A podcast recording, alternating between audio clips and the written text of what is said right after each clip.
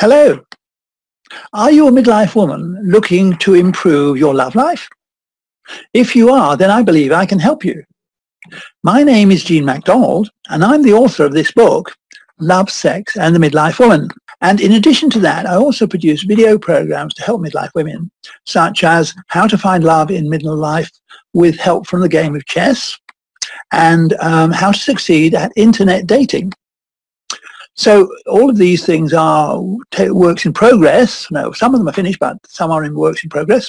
And I've had the idea of recording a series of short videos, one a week, with tips and ideas and explanations that which help you, which will help you in your relations with midlife men. Because if you're a midlife woman, that's probably the group you have most contact with. I have had some guidance from the Brand Builders Club, and we've come up with this title, Living with Midlife Men.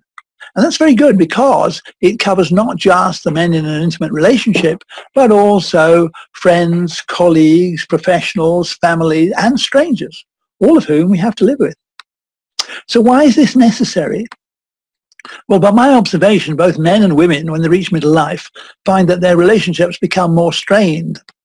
Men try to patronize women, I find, and women put on this hard, don't mess with me exterior uh, both of which don't help matters, do they? So uh, the communication between men and women seems to get more strained and more stilted. And thus you find that men prefer to talk to men and women prefer to talk to women. This means that increasingly both men and women find themselves living in same-sex worlds and the two genders seem to be moving further and further apart um, and uh, as they get older.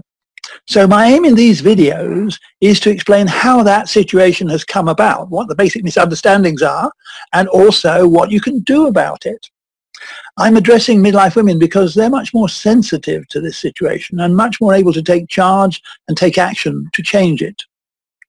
So in the coming weeks, I'll be recording short videos about what women need and want in their relations with men and why midlife men seem unreliable and confusing and most important, what you can say and do to change things for the better in your favor.